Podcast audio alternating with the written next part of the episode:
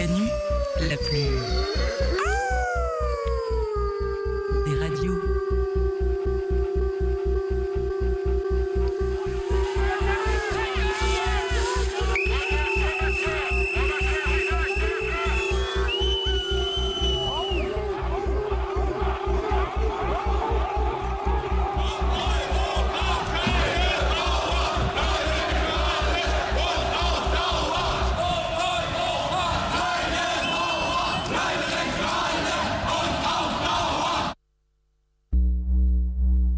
Sur deux, de 18 à 19h, le chant des meutes.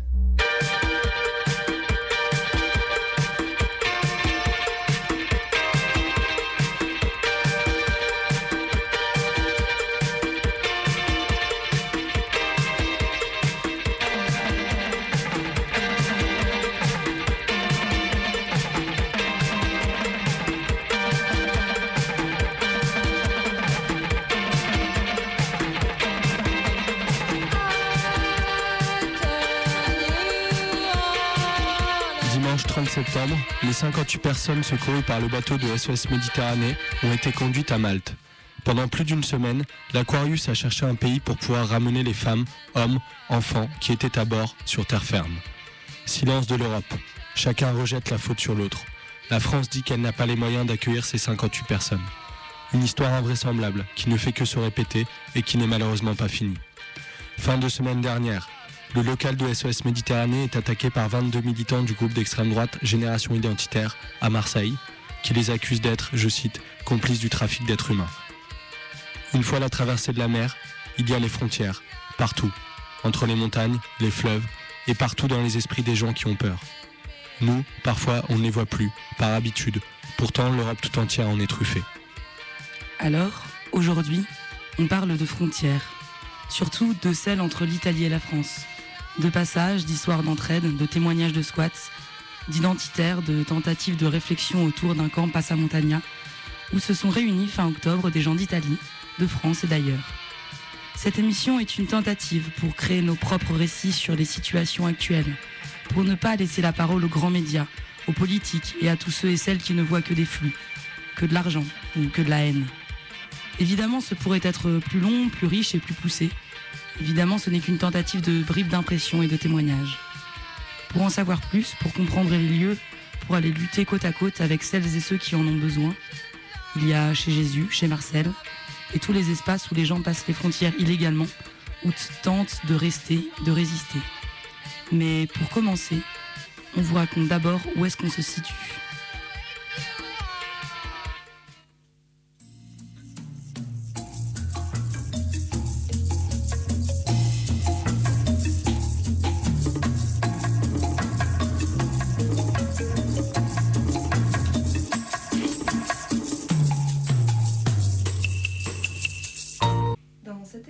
Sur Passamontagna, différents intervenants vont nous parler de plusieurs lieux.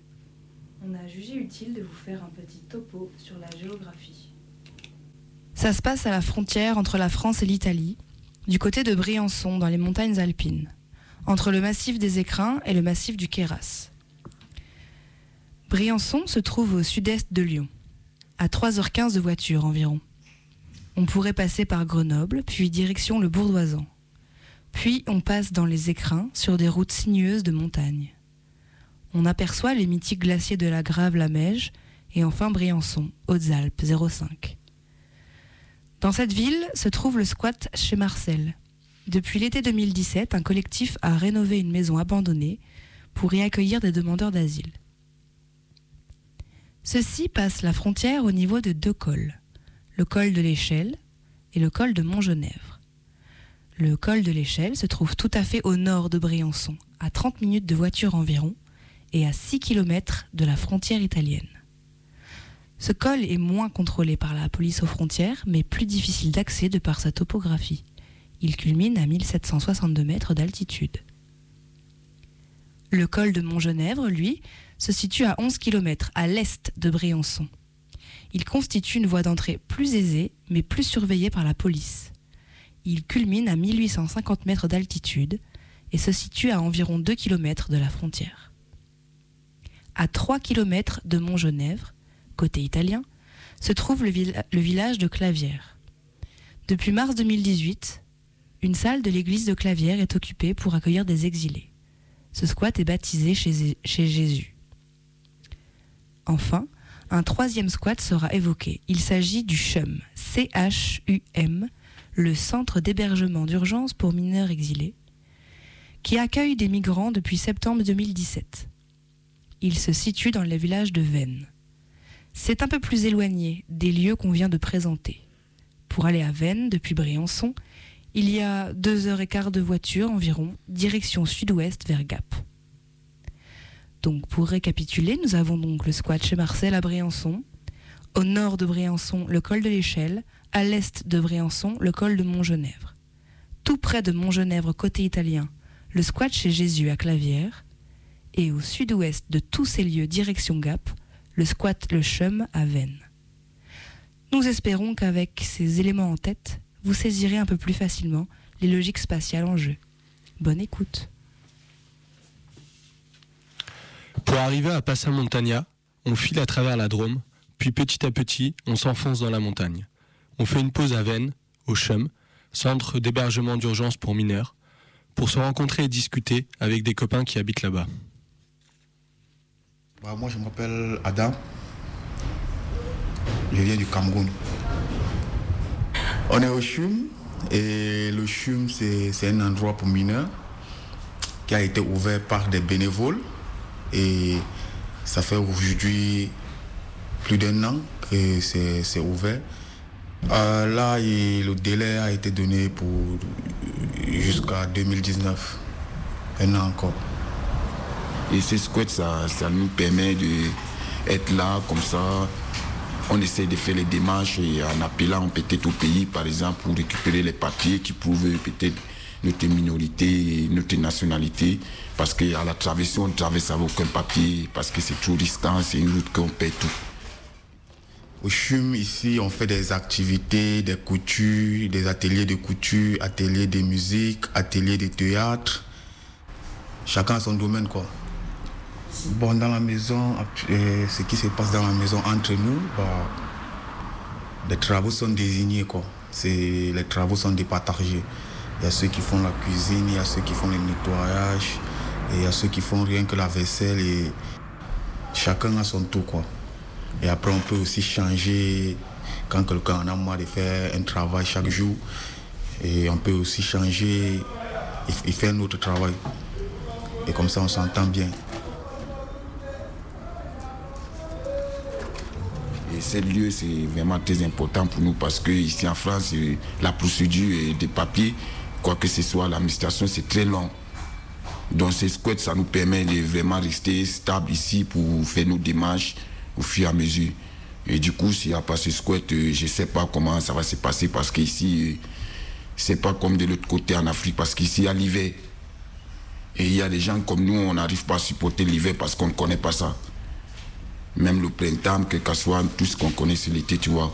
Moi, ça veut dire que s'il n'y a pas ces squats, pour nous, ça serait très difficile. Et ici, nous, vraiment, on a aussi besoin des gens qui viennent aussi donner des cours parce que parmi nous, il y a ceux qui n'arrivent pas à s'exprimer bien en français.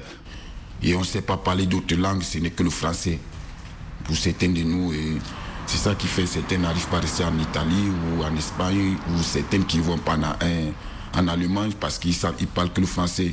Et certains de nous qui partent en Allemagne, c'est parce qu'ils sont des anglophones.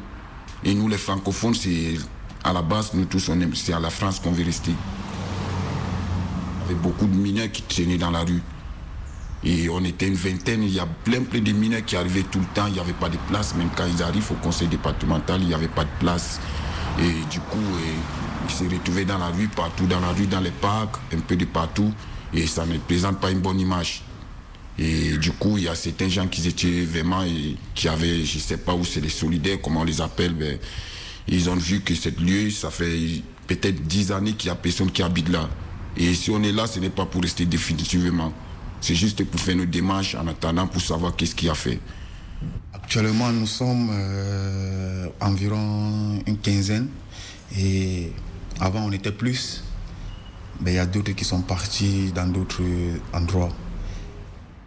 Ce n'est pas un endroit où tout le monde vient rester, parce qu'il y a plein de personnes qui étaient là depuis ici, qui ont fait les démarches de les papiers, et grâce à ce CHUM, ça a marché, et du coup ils vont à l'école, ils font des formations, ils taffent déjà, et du coup c'est grâce à ce CHUM, tu vois. C'est vrai, il y a ceux qui viennent et l'aspect, ça ne leur plaît pas, et ils voient, ils sont un peu perdus, tu vois, et du coup ils décident de partir, que... ils ne peuvent pas rester. Mais ce n'est pas parce que la place, l'endroit n'est pas bien ou bien il y a quelque chose qui ne va pas. C'est parce qu'eux, ils trouvent que bon, ils ne peuvent pas rester. Et ils préfèrent continuer. Et là maintenant, ça nous sert à poser la tête et à mieux réfléchir et aussi à suivre notre procédure.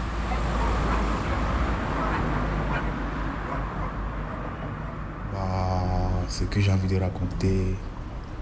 Bah, juste que je suis en France et je vais m'intégrer, trouver un boulot, trouver de quoi faire, de quoi m'occuper, tu vois. Parce que pour le moment, bah, je ne fais rien et je ne peux rien faire pour le moment, tu vois.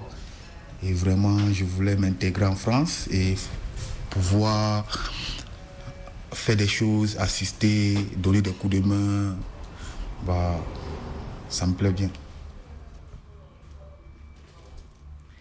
Le lendemain, on se dirige à Briançon.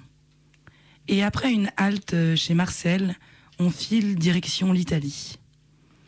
Maintenant, on écoute une copine qui nous raconte pourquoi il y a eu l'idée du camping Passamontagna et qui nous parle brièvement de la situation aux frontières.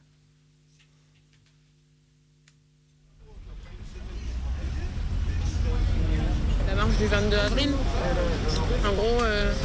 Ça a été une marche qui est partie du lieu du refuge autogéré chez Jésus, une marche de solidarité quoi, où tout un tas de personnes, alors avec ou sans papier, on ne sait pas trop hein, dans les faits, spontanément se sont organisées pour traverser la frontière quoi. Il y a eu quelques arrêtés un peu sauvagement en marge de la manifestation, une fois qu'on est arrivé à Briançon. Parmi ces arrêtés, alors je crois qu'il y en avait eu 9, mais en gros ils ont plus ou moins tous été relâchés dans le courant de la journée, sauf trois personnes qui eux en fait ont été accusées de favorisation à l'entrée illégale sur le territoire ou un truc comme ça, en bande organisée. Le délit de solidarité, je souhaite qu'il soit adapté. Il y a des femmes et des hommes qui parfois sauvent des vies. Et donc il faut là-dessus qu'on adapte notre droit pour que ceux qui sont en situation de faire ce geste d'humanité ne soient pas condamnés comme les autres. C'est normal. Et du coup, il y a eu cette manif-là. Et il y avait déjà un peu d'énergie qui s'organisait autour de chez Jésus, autour de gens à Briançon, des lieux comme chez Marcel de la CRS. Et du coup, il y a eu l'envie d'organiser un autre camping, quoi, qui était le Passamontagna, qui a duré 3 jours. Où, voilà, l'idée c'était de se retrouver ensemble, de passer la frontière à plein, plusieurs. Suite à ce camping-là, il y a pas mal de gens qui se sont rencontrés, qui se sont vus, qui se sont croisés et qui ont eu envie en fait de se reconstituer en fait en réseau plus large et de critiquer ensemble en fait. Finalement, de plus s'attarder en fait seulement sur la question du passage physique, quoi. Mais de s'intéresser aux causes de la difficulté de ce passage-là et aux causes du blocage des frontières. Donc, par exemple, tout ce qui est flux de marchandises, flux de tourisme et militarisation. D'ailleurs, plus que les causes, en fait, on pourrait peut-être dire que c'est les symboles quoi, de la contradiction entre le fait que la frontière elle soit perméable à certains individus, choses, et pas à d'autres, quoi. Le 17 septembre à Oulx, il y a une ville plus basse dans la vallée de Suge, côté italien.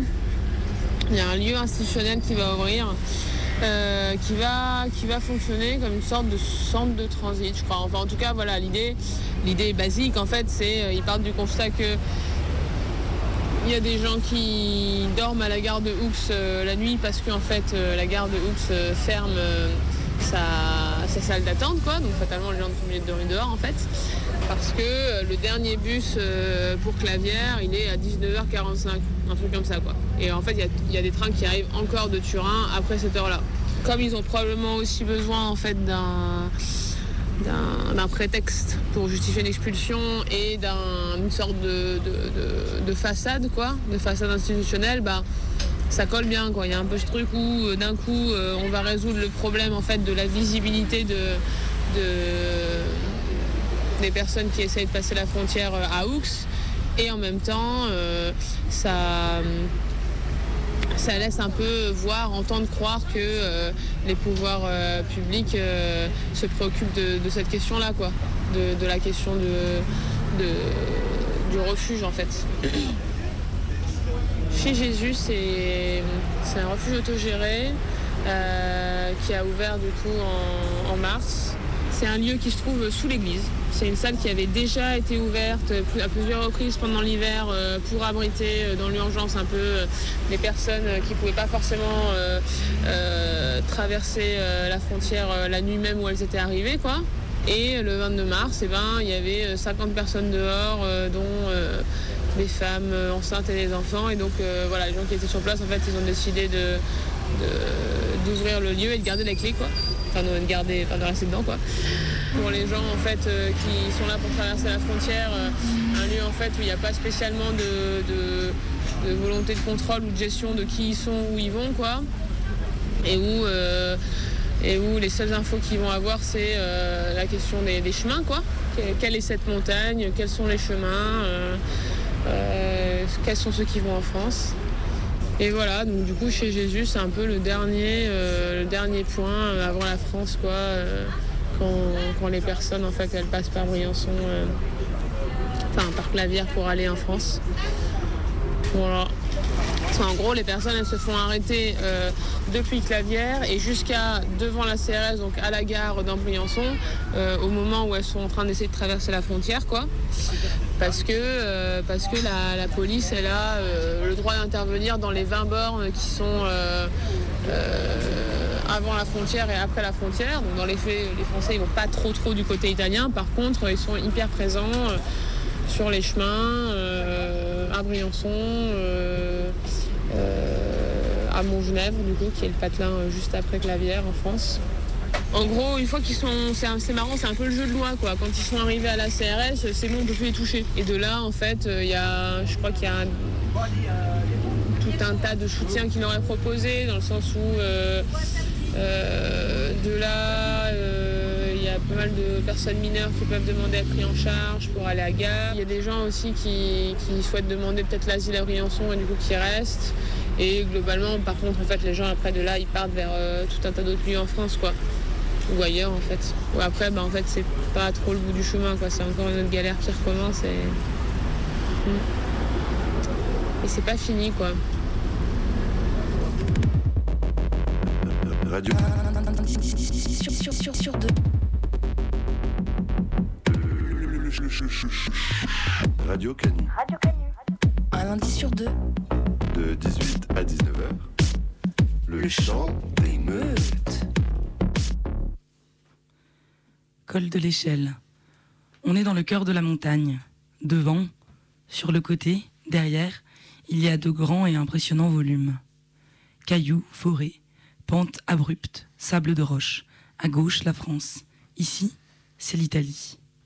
Il y a une route qui passe devant nous. C'est cette route qu'empruntent des centaines de migrants-migrantes pour passer le col et arriver plus loin, à Briançon. On est dans un trou et les nuits sont glacées. À côté de cette route et au milieu des montagnes, il y a un camping éphémère, Passamontagna, qui dans quelques jours se déplacera et s'installera à Clavière, autre lieu de passage. Au doux son du générateur, on entend des bribes de français, d'italien et un peu d'anglais. Ça s'organise, ça discute. Pas toujours évident de se comprendre, car ce n'est pas seulement une autre langue, mais aussi une autre police, d'autres lois, comme on le verra plus tard, et d'autres manières de s'organiser, qui ne nous sont pas toujours familières.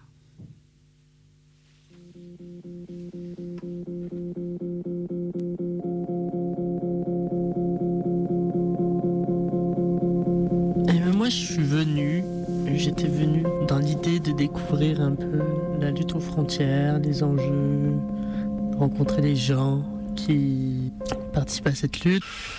Et de ce point de vue, je suis assez content parce que j'ai pu découvrir vraiment ce que ça voulait dire, cette lutte qu'on entend souvent un peu parler de loin. Pendant les 2 jours, j'ai un peu fait à manger, j'ai un peu participé à des discussions qui sont quand même assez fastidieuses parce que la traduction français, italien, des fois anglais, mais il y a des trucs intéressants quand même. Mais du coup, oui, c'est plutôt, vu que les flics sont quand même assez chauds, on peut pas faire grand chose en dehors du camp. Du coup, c'est assez campo-centré. Du coup, voilà, on fait des trucs de la vie quotidienne, quoi. La cuisine, la vaisselle, monter la tente, de faire la tente.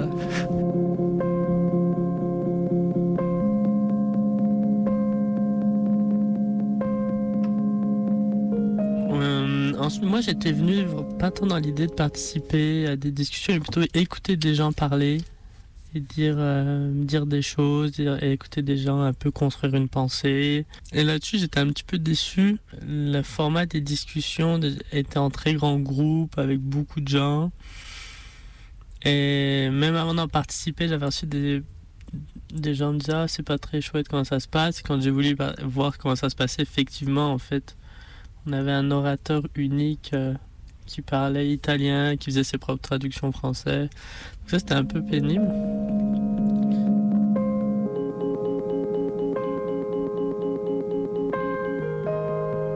Vendredi 21 octobre était prévue une manifestation. En fait, on voulait aller se promener tous ensemble dans Bardonecchia.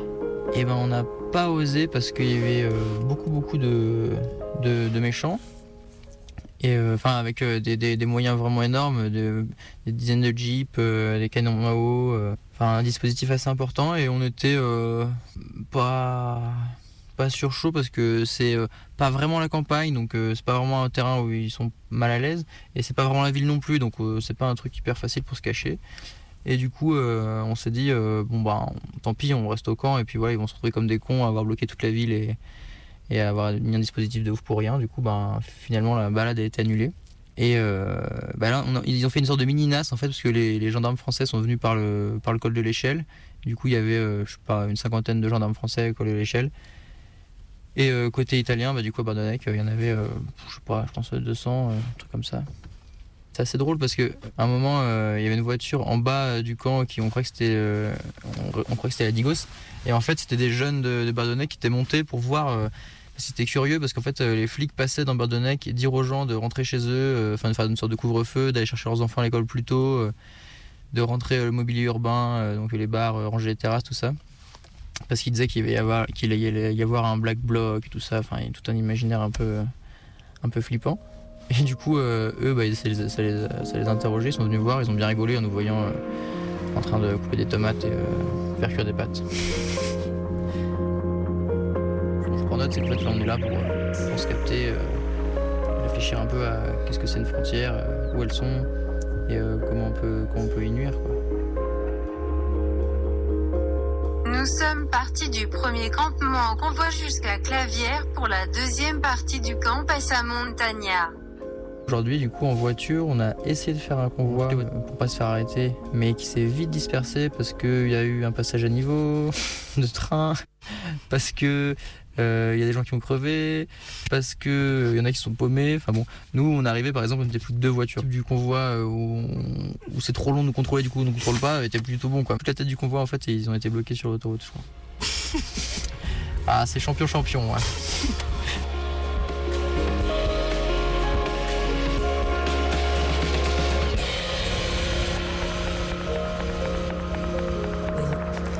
Alors aujourd'hui, samedi après-midi, dans le camping Passamontagna, on est allé faire un petit tour sur le golfe transfrontalier entre la France et l'Italie.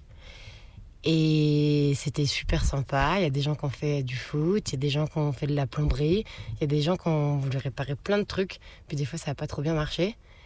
Et puis ça a duré un peu longtemps, il y avait la police française qui lançait beaucoup de gaz mais qui bougeait pas trop, et la police italienne qui prenait beaucoup de photos mais qui bougeait pas du tout. Et puis voilà.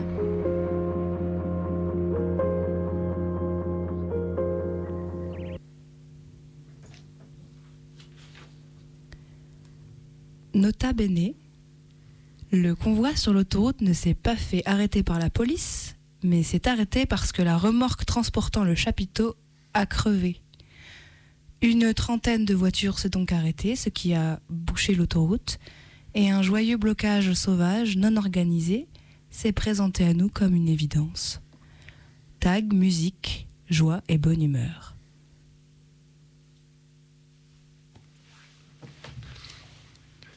On écoute à présent le récit des copines et des copains qui ont abandonné leurs empreintes et leurs images en Italie, tout ça pour une bière. J'ai quitté le camping pour aller acheter des bières, comme le disaient les camarades. Et on est allé, quand on est sorti du supermarché, on a marché tranquille et il y a la Digos qui nous ont sauté dessus. Ils étaient 4 au début, après ils étaient 10, et après au final ils étaient 30 à nous encercler.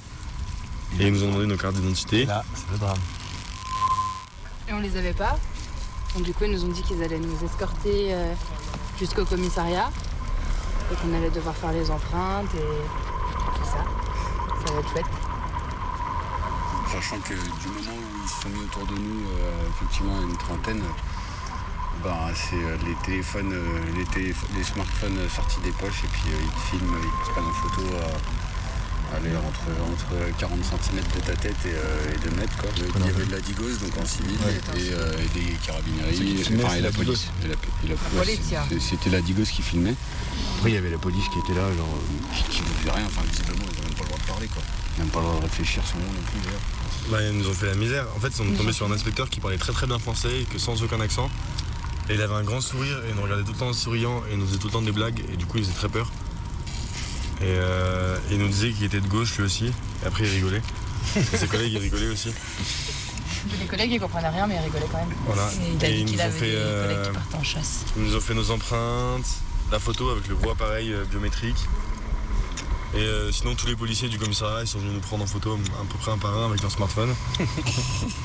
Pendant qu'il y avait une dame qui nous filmait tout du long avec un petit camichage mais vraiment enfin. Il se cachait pas quoi. Il y avait l'appareil photo de la police pour les fiches spéciales, plus les smartphones des Digos où ils te demandent de te mettre devant un mur et de te prendre en photo quoi. Voilà, mais apparemment en Italie ça se fait pas trop de refuser les empreintes. Donc nous on connaissait pas vraiment nos droits du coup. On connaissait les droits français. On connaissait les droits français, pas ceux italiens. Le mec nous a menés en bateau du début à la fin, nous disant qu'on aurait le procès verbal en sortant, ce qu'on n'a pas eu.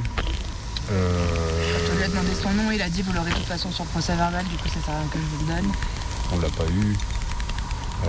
Évidemment, comme d'hab, ils nous ont pas demandé pour les médecins et les avocats, mais après tu signes un papier comme quoi t'as pas demandé à appuyer que ce soit. Ça arrive quoi.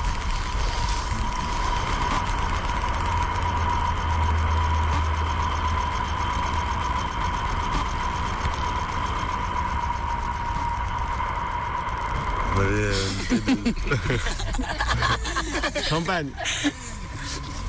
On avait une bouteille de champagne, 2 flicots, voilà. Qui était pas si bonne que ça. Qui était pas très bonne, ouais, qu'on a fait péter en sortant du commissariat.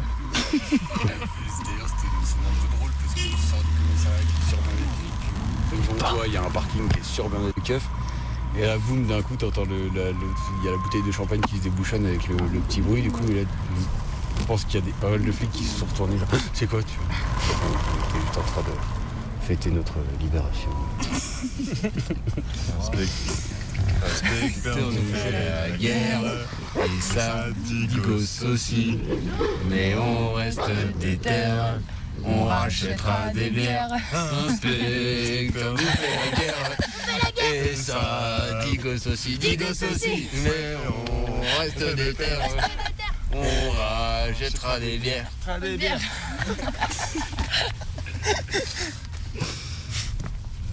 C'est du grand journalisme.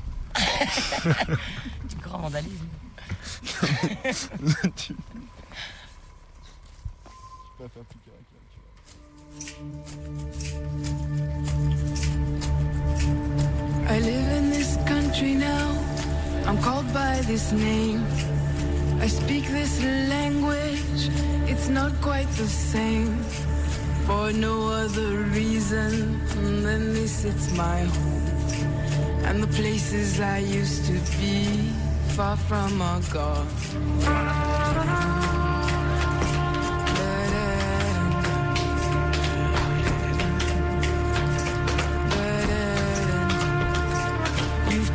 This long, you just have to go on. Don't even look back to see how far you've come. Though your body is bending under the load, there is nowhere to stop anywhere on this road.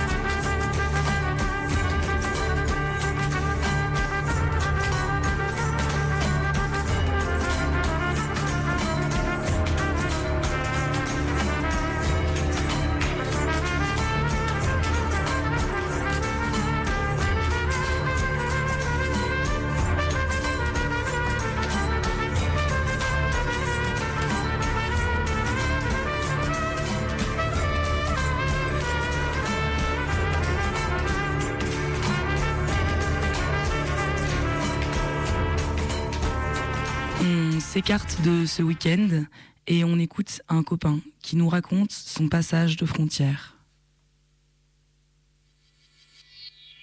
Je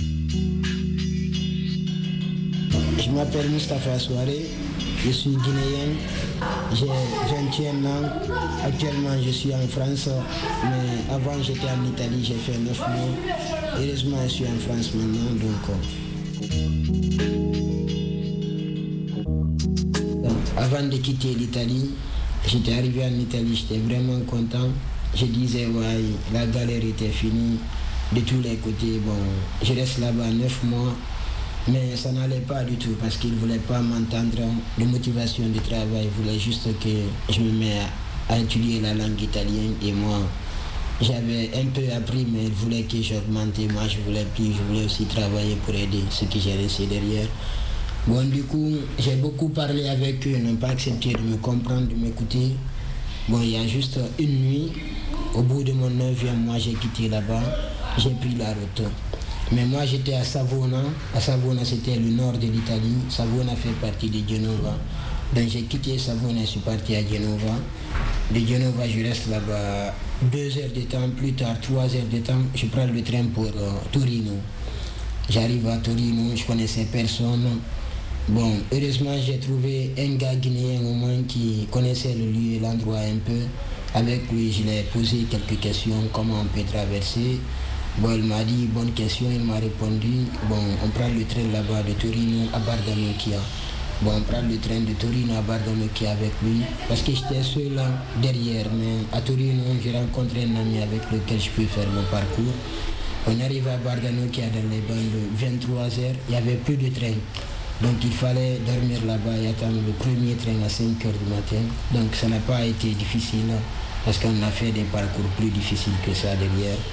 Bon, on est resté là-bas le matin à 5h, on prend le train, on bouge de Bardonecchia. Bon, là on vient à Aosta. On vient à Aosta parce que moi j'ai pas traversé par le Ventimiglia. Là c'était une nouvelle route qu'il y avait plusieurs personnes qui pouvaient même t'indiquer comment tu peux traverser. Bon, je viens à Aosta, là il n'y a plus de train, il faut prendre le bus jusqu'à aller à peu près à la frontière, ça veut dire à côté de Briançon, mais c'est derrière un peu.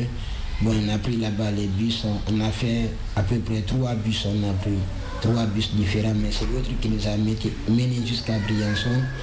Et arrivé à Briançon, il n'y avait plus le choix de continuer, il fallait attendre à l'association de Briançon. Mais il y avait tellement de neige, donc c'était vraiment compliqué. Mais heureusement, il y avait l'espoir aussi qu'on a pu garder, c'est ce qui nous a sauvés jusqu'à arriver en France. Ouais. Moi, quand même, je n'ai pas passé par les montagnes, j'avais vraiment peur. Mais à un certain niveau, comme je voyais, il n'y a pas de contrôle, il y avait plein de neige. Donc, je me suis confié, j'ai dit forcément je vais continuer avec le bus, donc j'ai continué avec le bus jusqu'à ce que j'ai parvenu à faire tout mon trajet.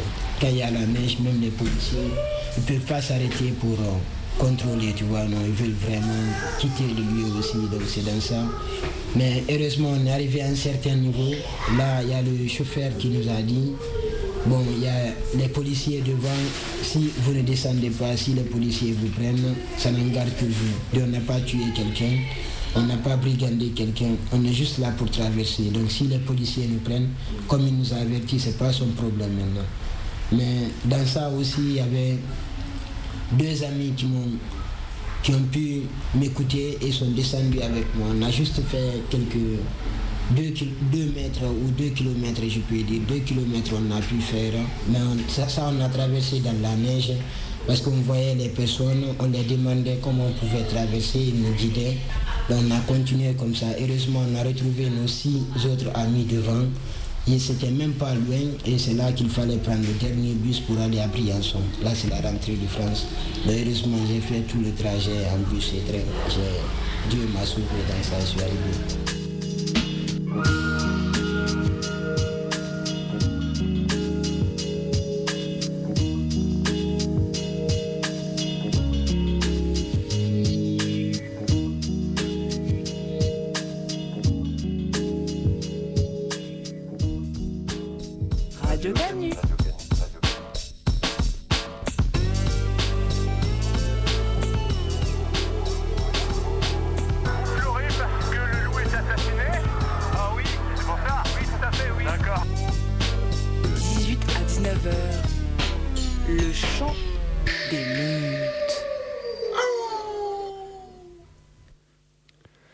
L'idée que l'on puisse passer des frontières, qu'on tente de les abolir, ou que des liens forts se tissent entre des personnes et que la solidarité se fiche de la légalité, cela ne plaît pas à tout le monde, loin s'en faut.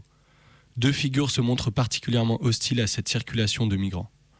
2 figures qui constituent en quelque sorte le prolongement l'une de l'autre, au travers de moyens différents, l'État et l'extrême droite extra-parlementaire. Le 21 avril 2018, les FAF de Génération Identitaire font le buzz.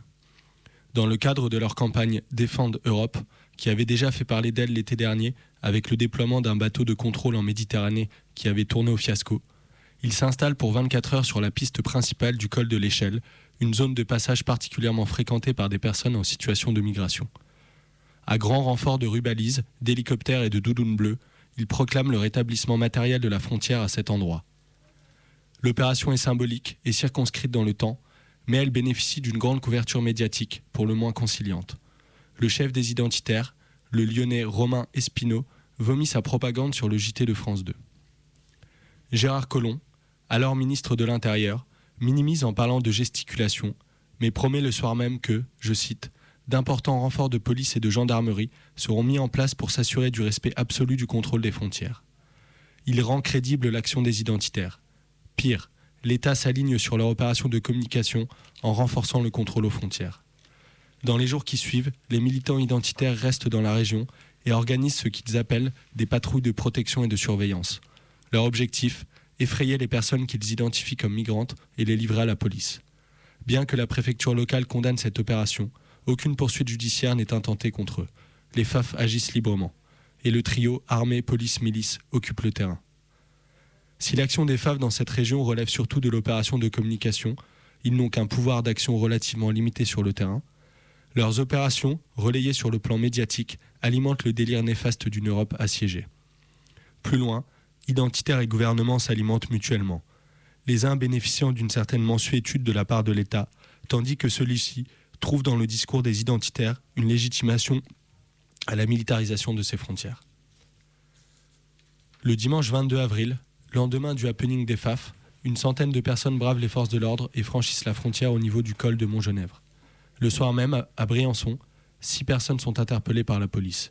Sur les 6, 3 sont placées en détention provisoire au Baumette à Marseille, accusées, je cite, d'avoir facilité ou tenté de faciliter l'entrée irrégulière en France de plus d'une vingtaine d'étrangers, avec cette circonstance que les faits ont été commis en bande organisée. Ils seront libérés 12 jours plus tard. La politique sécuritaire menée par l'État sur le plan migratoire se déploie sur plusieurs axes. La traque, l'arrestation, l'enfermement et l'expulsion des personnes en situation de migration, la précarisation à l'extrême de leur vie et la criminalisation toujours plus forte des personnes solidaires et hostiles à ces politiques migratoires. Le 8 novembre prochain aura lieu à Gap le procès des 3 de Briançon, ainsi que de 4 autres personnes accusées d'avoir facilité le franchissement de la frontière. Un appel à se rassembler devant le tribunal a été lancé, ainsi qu'à mener des actions décentralisées. On finit par le récit d'une copine qui nous raconte plus largement ce qu'il se passe aux frontières, comment les gens se rencontrent, arrivent et repartent.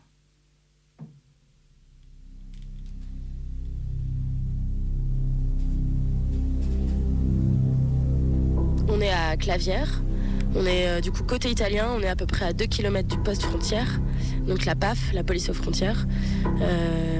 On est du coup sur une zone de piste de ski. Du coup, en été et en hiver, il y a beaucoup de touristes. Et parallèlement, on est sur une zone de passage d'énormément de personnes, je ne saurais pas dénombrer combien, mais parfois plusieurs centaines par semaine, qui traversent ces pistes de ski pour rentrer en France de manière irrégulière, comme dit le gouvernement, et souvent traqués par la police dans les bois la nuit, puisque donc il y a le poste frontière qui a passé, qui est sur la route, les marcheurs et les marcheuses passent devant. Mais la frontière plus généralement est militarisée depuis une année, depuis septembre 2017. C'est pas un col hyper haut comparé à d'autres zones au-dessus et en dessous. C'est 1800 mètres d'altitude à peu près au plus haut point, je dirais, entre Montgenèvre et le col de l'Échelle. Il y a 2 passages. Ça se raconte, ce passage de frontière, pour se donner les plans et tout et tout. Cet hiver, il y avait... Donc, chez Jésus a ouvert le 22 mars 2018. Et l'hiver, c'était beaucoup par le col de l'Échelle que le passage se faisait. Il y avait énormément de neige. Et côté échelle, il n'y a pas de poste de douane, mais il y avait des points de contrôle fixes autorisés et mobiles. Des points de contrôle fixes et mobiles autorisés par du coup les accords. Enfin, c'est l'espace Schengen en fait qui autorise ou pas des points de contrôle fixes et mobiles. Et en gros, le col de l'Échelle jusqu'à Briançon, c'est 40 km. Voilà. Et donc, du coup, en mars, il y a eu ce sous-sol d'église qui a été occupé. Parce qu'à Clavière, c'est beaucoup moins long. La route, c'est 20 km de Briançon à peu près. C'est même un peu moins quand on se perd pas et quand on a les bons papiers et quand on n'est pas traqué par la police. Sinon, ça peut être beaucoup plus long quand on se perd. Ça se passe très mal avec le curé qui dénonce en permanence ce qui se passe. qui dénonce certainement le nombre de personnes qui sortent des bus et le nombre de personnes qui partent, puisque lui, il habite juste au-dessus et qu'il est en permanence là. On dirait un personnage de BD des vieux fourneaux, le curé qui parle en italien et qui est tout le temps en train d'insulter tout le monde. Parce qu'il y a un constat, c'est que la montagne, un constat fait depuis longtemps, c'est que la montagne, elle est dangereuse, cette montagne. Moi, j'ai entendu dans la bouche de certaines personnes qui ont passé cette frontière, c'était pire que de passer la frontière du Sahara. On est à Briançon, on est sur une zone montagneuse super dangereuse, il y a des gros cols, il y a des crêtes, il y a le torrent, il y a une femme qui est morte noyée dans ce torrent. Et donc chez Jésus, ce que ça a changé, c'est surtout que ça a permis de faire un point refuge de prévention montagne, pour proposer aux gens de se vêtir, d'avoir des bonnes chaussures, de ne pas partir trop chargé, d'expliquer qu'en fait la montagne, la nuit, quels sont les dangers. Il y a des ravins, il y a de l'eau qui coule au moment de la fonte des neiges. Il y a Matthew Blessing, une Nigériane qui est tombée dans l'eau parce qu'elle s'est fait prendre en embuscade par les flics et elle est morte, elle a été retrouvée au barrage en bas à Briançon. Et donc du coup ce que ça change, c'est surtout de ce point de vue là, d'éviter qu'il y ait des gens qui se fracassent trop, parce qu'en fait il y en a déjà beaucoup qui se fracassent. On parle des morts, mais il y a des traumas psychologiques et des traumas physiques qui sont impressionnants. Une entorse au genou mal soignée, c'est souvent ce qui se passe. Arrivé en France, c'est pas fini, hein. Il y a plein de frontières qui sont encore existantes, mais du coup une entorse au genou mal soignée, c'est toute ta vie que tu le gardes, quoi. De la même manière que quand tu te fais prendre en embuscade par des flics qui te tabassent et qui te menacent, arme au poing, de te tirer dessus alors que t'es sans défense, il y a un moment où ce traumatisme là il est inexplicable. Et l'avantage de chez Jésus, c'est que justement ça recrée un pôle qui n'est pas un pôle humanitaire, qui n'est pas un pôle d'aide à proprement parler. L'idée, c'est de laisser de l'autonomie aux gens et qu'en fait juste ils puissent se sentir plus maîtres et maîtresses de ce qui va se passer pendant la route. Parce que ces dangers-là, on pourra jamais traverser la frontière à la place des gens. On aimerait bien, des fois, quand on voit des enfants de 1 an avec leur mère surchargée, leur dire bien sûr que c'est normal que tu ailles te reposer, te laver et manger quelque chose côté français, puisque c'est là-bas où c'est le plus simple pour toi de vivre. Mais c'est pas vrai, en fait, ça n'existe pas, ça. Donc c'est une forme de lieu qui favorise cette autonomie-là, quoi, tout en faisant de la prévention.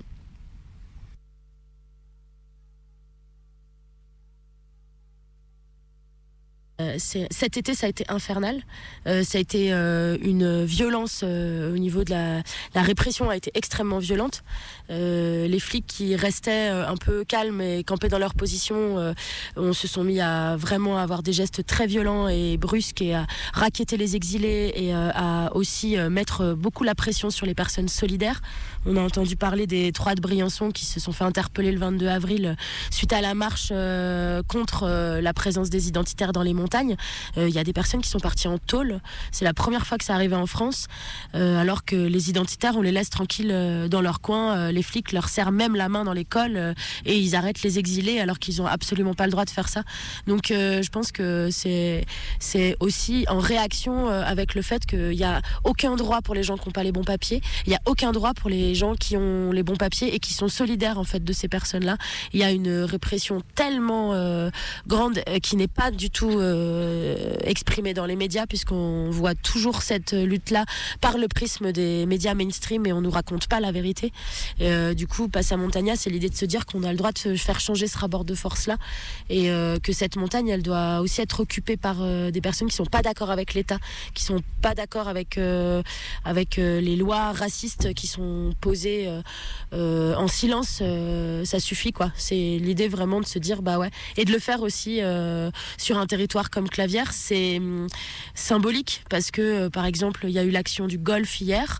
Cette action là elle est magique. Ce golf est représentatif de tout ce que veut dire la frontière par les yeux de l'État, c'est-à-dire un endroit propre, beau, qui est interdit, c'est propriété privée, qui est payant. Une espèce de volonté de cacher ce qui se passe avec il y a beaucoup de golf sur les frontières. Il y a une volonté de cacher ce qui se passe avec ces endroits lisses, propres, dans lesquels il faut avoir de l'argent et on est bien protégé. Et le fait d'avoir fait une action sur ce golf, c'est aussi de dire non, en fait, c'est pas vrai.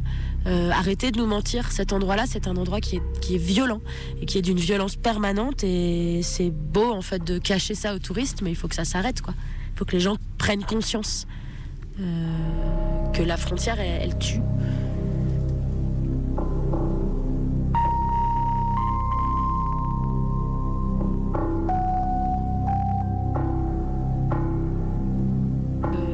La PAF, les militaires et les gendarmes, même si ça tourne, je pense qu'il y en a, ils commencent à en avoir marre, quoi. Et puis peut-être ils se rendent compte aussi qu'il y a des moments où c'est aberrant ce qui se passe. Ça, c'est ce que j'aimerais me dire, mais en fait, je pense, en le disant, que les flics sont quand même pas mal racistes. Il y a des discours formulés vis-à-vis des témoignages des marcheurs qui reviennent, qui se font attraper par la police, qui sont hallucinants. C'est un racisme tellement profond que je pense qu'ils s'en donnent à cœur joie aussi de se défouler, quoi. Maintenant, pourquoi est-ce que c'est arrivé de plus en plus ? Ben voilà, ça fait 1 an que la frontière est militarisée. Je pense qu'il y a des couches, quoi. Ça... Le racket, c'est infernal, en fait, de se dire que notre police vient piquer des thunes à des gens qui n'ont déjà pas de thunes. Il y a les gendarmes et il y a les militaires, sans compter qu'il y a les identitaires parfois. Les gendarmes et les militaires sont soit en voiture, soit à pied. J'imagine qu'ils doivent être des fois en moto aussi, dans les chemins. Parfois, ils prennent en embuscade les marcheurs. Ils les attrapent Enfin, le processus qui se passe, c'est qu'ils les emmènent à la police aux frontières et ils les interrogent et ensuite ils leur disent l'Italie c'est par là et donc tu retournes en Italie, donc en gros il y a 2 kilomètres à faire pour revenir chez Jésus. Ce qui est aussi crucial d'avoir ce lieu là, c'est que quand tu t'es fait un peu tabasser, violenter par la police, que tu t'es fait potentiellement piquer tes thunes et que tu ressors de là, t'es bien traumatisé, c'est que t'as 2 kilomètres à faire pour manger, dormir. Après il y a malheureusement une autre réalité qui est revenue cet été, qui existait l'année dernière, c'est que parfois ils les amènent même pas au bureau de la PAF, ils leur disent cash direct, tu te casses en fait, quoi. Là tu te barres, tu te casses, c'est là-bas. Alors que légalement c'est normalement ils sont obligés de faire un enregistrement administratif avec un document qui s'appelle un refus d'entrée, et voilà, là ces derniers temps ils le font plus systématiquement, quoi. Chez Jésus, du coup, menacé d'expulsion. Ça fait depuis mi-juillet qu'il y a une menace d'expulsion qui plane. Et là, il y a eu, comme ce lieu répond à un manquement de l'État. Il y a un lieu qui a ouvert avant-hier à Oulx, qui est un camp justement de l'idée de faire un peu ce que fait chez Jésus, mais en gros ils ont déjà fait ça à Bardonecchia, à la gare cet hiver, et c'est une manière de dissuader les gens de passer la frontière. Donc c'est un camp qui est géré par des bénévoles, qui est donc un camp qui est mis en place par l'État, et du coup ça justifierait encore plus que chez Jésus n'a rien à faire ici, puisque c'est un lieu illégal dans lequel dans lequel l'État n'a pas de position. Donc chez Jésus est menacé d'expulsion et c'est imminent, c'est possible que ça se fasse dans les jours à venir, puisqu'ils attendaient l'ouverture de ce camp pour expulser, et que mine de rien, Passamontagna, je pense que ce genre d'événement ne plaît pas trop à l'État, parce qu'ils se sentent faibles. Ils voient qu'il y a des gens qui se mobilisent, et du coup la meilleure chose à faire, c'est de venir casser et fracturer les solidarités. S'il y a une expulsion chez Jésus, c'est possible qu'il y ait des personnes qui se fassent embarquer et qui se fassent envoyer en prison, on ne sait pas, mais c'est possible. Donc c'est une vraie manière de casser les solidarités. Un autre truc à dire aussi, c'est que pour casser les solidarités, ils sont en train d'essayer de démanteler une bande organisée d'aide au passage, et qu'il y a déjà 3 personnes qui ont été jugées et qui ont fait 10 jours de préventive. Il y a également 4 personnes qui ont été en garde à vue, audition, qui ont été convoquées en garde à vue en juillet, et que ces 7 personnes-là sont convoquées le 8 novembre au tribunal de Gap pour aide au passage en bande organisée.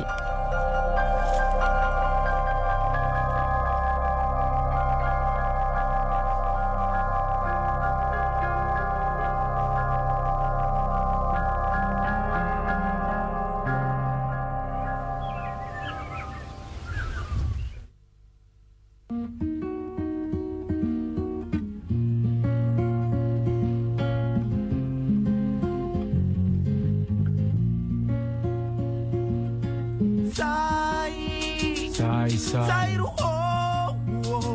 le, donantu manga hibe ama.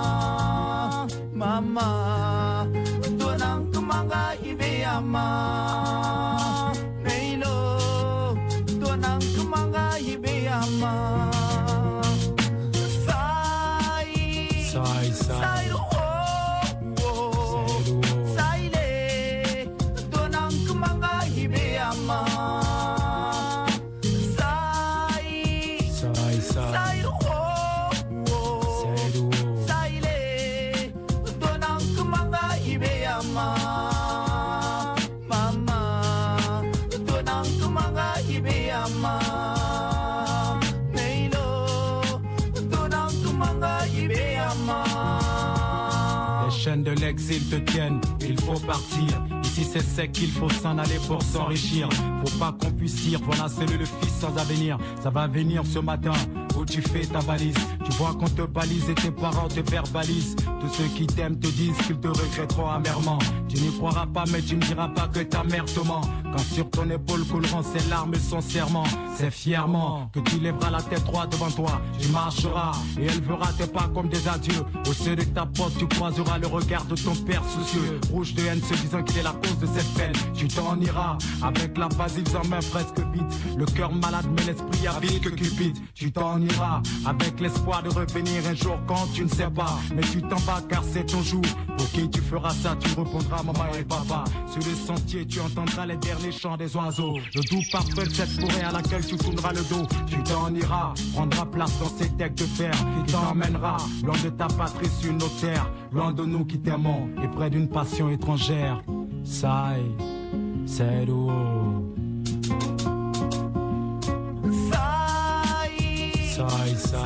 Alors, on a écouté La Sa Desela, Aniwar in This Road et Yéline, Chemin de l'Exil. Merci pour votre écoute et on se retrouve dans 2 semaines.